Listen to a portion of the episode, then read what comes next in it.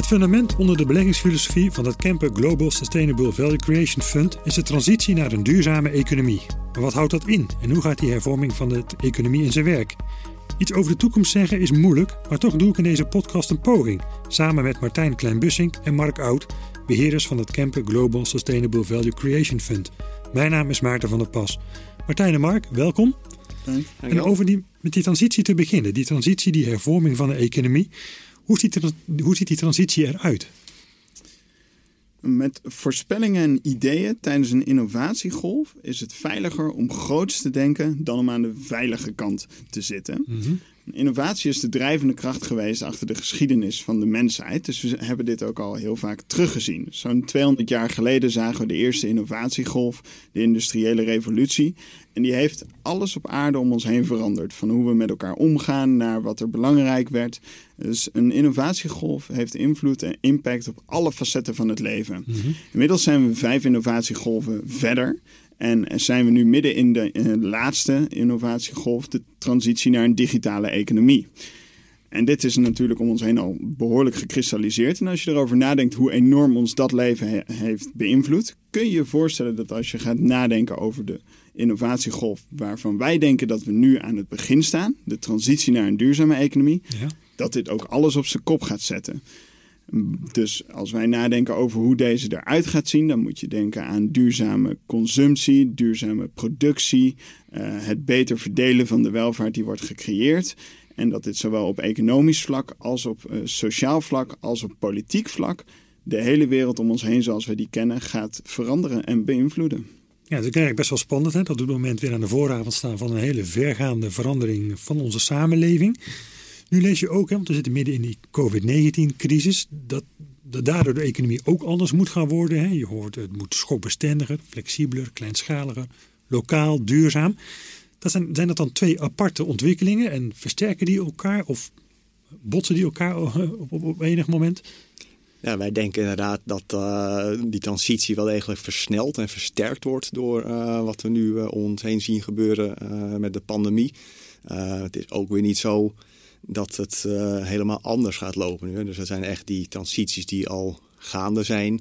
Ja, het wordt nu duidelijk dat die ook echt nodig zijn. Dus hè, denk aan investeringen in de gezondheidszorg. Die zullen nu fors omhoog moeten. globaal, lokaal is een interessante. Aan de ene kant zie je dat inderdaad aan de supply chains de druk echt op die global supply chains toeneemt, omdat je gewoon bepaalde dingen niet meer kan krijgen.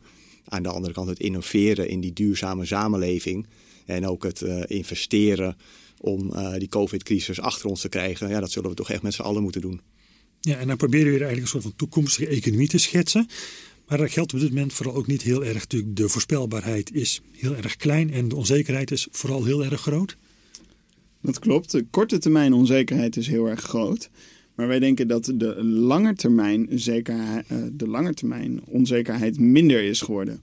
Want zoals Mark net al aangaf, de COVID-19-crisis heeft pijnlijk duidelijk gemaakt dat onze samenleving op een aantal hele belangrijke punten tekortschiet. Mm-hmm. Dus wij denken dat bijvoorbeeld de versnelling van de digitale transitie die we nu hebben gezien om ons heen, dus dat iedereen in één keer gebruik maakt van videocallen, iedereen die werkt nu thuis vanaf zijn laptop, of althans de beroepen die thuis kunnen werken vanaf hun laptop, die, die hebben dat nu gedaan. Mm-hmm. Wij denken dat dit een voorbode is voor ook nog heel veel zaken die gaan komen op gebieden waarvan het dus nu duidelijk is geworden dat ze tekortschieten. Mark noemde even al de gezondheidszorg, maar je kan natuurlijk ook nadenken over de ongelijkheid uh, in de verdeling van de welvaart of uh, op gebieden zoals uh, veiligheid, op gebieden zoals je de huizen, duurzame constructie die moet gebeuren, zoals op gebieden van voeding. Er zijn heel veel verschillende trends die nu versneld, waarvan eigenlijk zowel de vraag naar een oplossing als de oplossing zelf naar voren worden gehaald.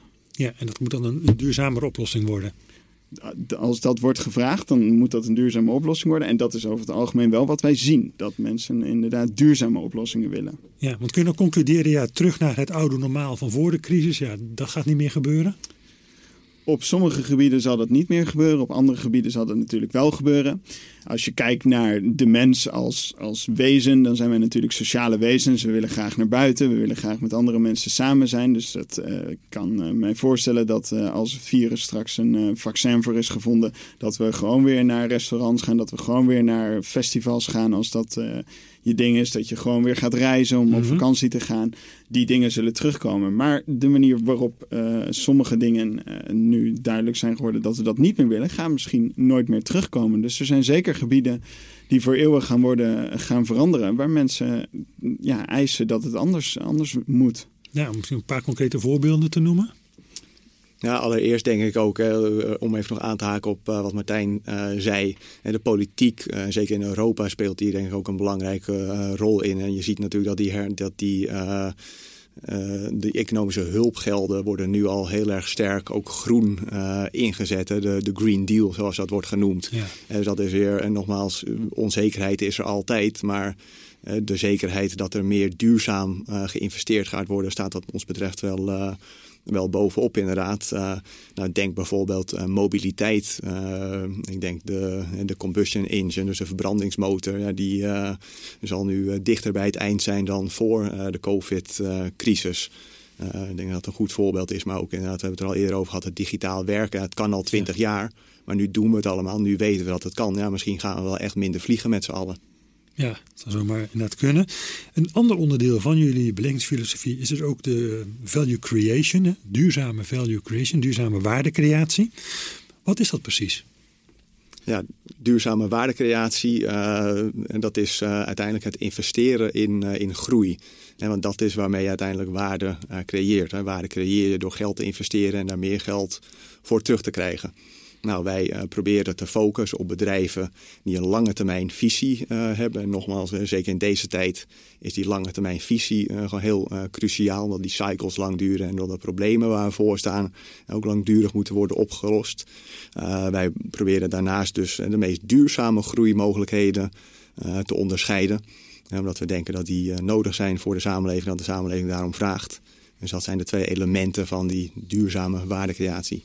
Een andere belangrijke ontwikkeling die wij hebben gezien als gevolg van deze COVID-19-crisis is een verschuiving in duurzame waardecreatie op, uh, en dan op de focus op waardecreatie. Waardecreatie is historisch gezien altijd gemeten als de hoeveelheid rendement die de aandeelhouder heeft behaald. Mm-hmm. Dus het hele systeem was ook ingesteld op het focussen op het uh, maximaliseren van het rendement van de aandeelhouder. Dus de regelgeving, de aandeelhouders zelf natuurlijk, maar ook bedrijven waren allemaal gefocust op het maximaliseren van de winst voor de aandeelhouder.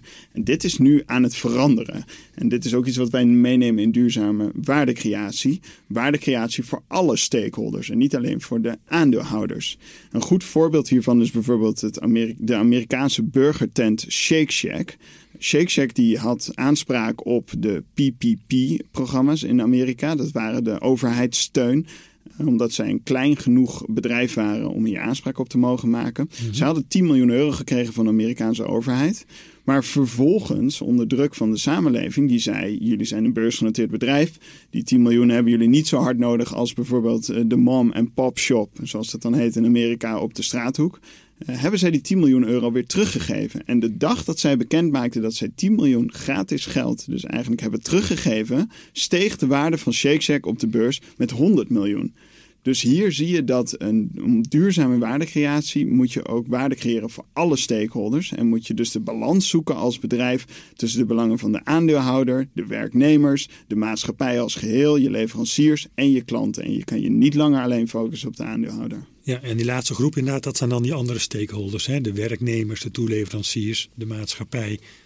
En ja. als je nu jullie visie vertaalt hè, op die transitie naar een duurzame economie, naar een andere manier van waarde creëren. Als je dat vertaalt naar ondernemingen, naar wat voor soort ondernemingen zoeken jullie dan voor jullie beleggingsfonds? Ja, allereerst, uh, ik zal zo een paar voorbeelden noemen, maar wij zoeken dus inderdaad naar bedrijven die, uh, die kunnen groeien op een uh, duurzame manier en ook op de, op de lange termijn. En dus daar moeten ja, marktmogelijkheden zijn, innovatiemogelijkheden. Nou, ik denk twee uh, goede voorbeelden, zeker die we in de huidige crisis uh, ook allemaal waarschijnlijk dagelijks meemaken, zijn Microsoft en uh, Google. Dat zijn natuurlijk de digitale enablers ja, van ons huidige dagelijks leven. Of je nu zelf thuis aan het werken bent met Teams, dat je je kinderen thuis hebt zitten met Google Classroom. Uh, Google investeert veel ook in, uh, in onderzoek naar uh, nieuwe medicijnen bijvoorbeeld. net als dat Microsoft ook okay, een computerplatform ja. daarvoor beschikbaar stelt. Ja, en enabler, daar bedoel je mee dan bedrijven die dat mogelijk maken? Ja, klopt. Dus die, ja. Ja. En bedrijven die dan bijvoorbeeld weer gebruik maken van die mogelijkheden, en dat is dan de transitie naar een duurzame economie, en een ander belangrijk thema in ons fonds. Uh, zijn bijvoorbeeld, een goed voorbeeld hiervan is, is Novozymes.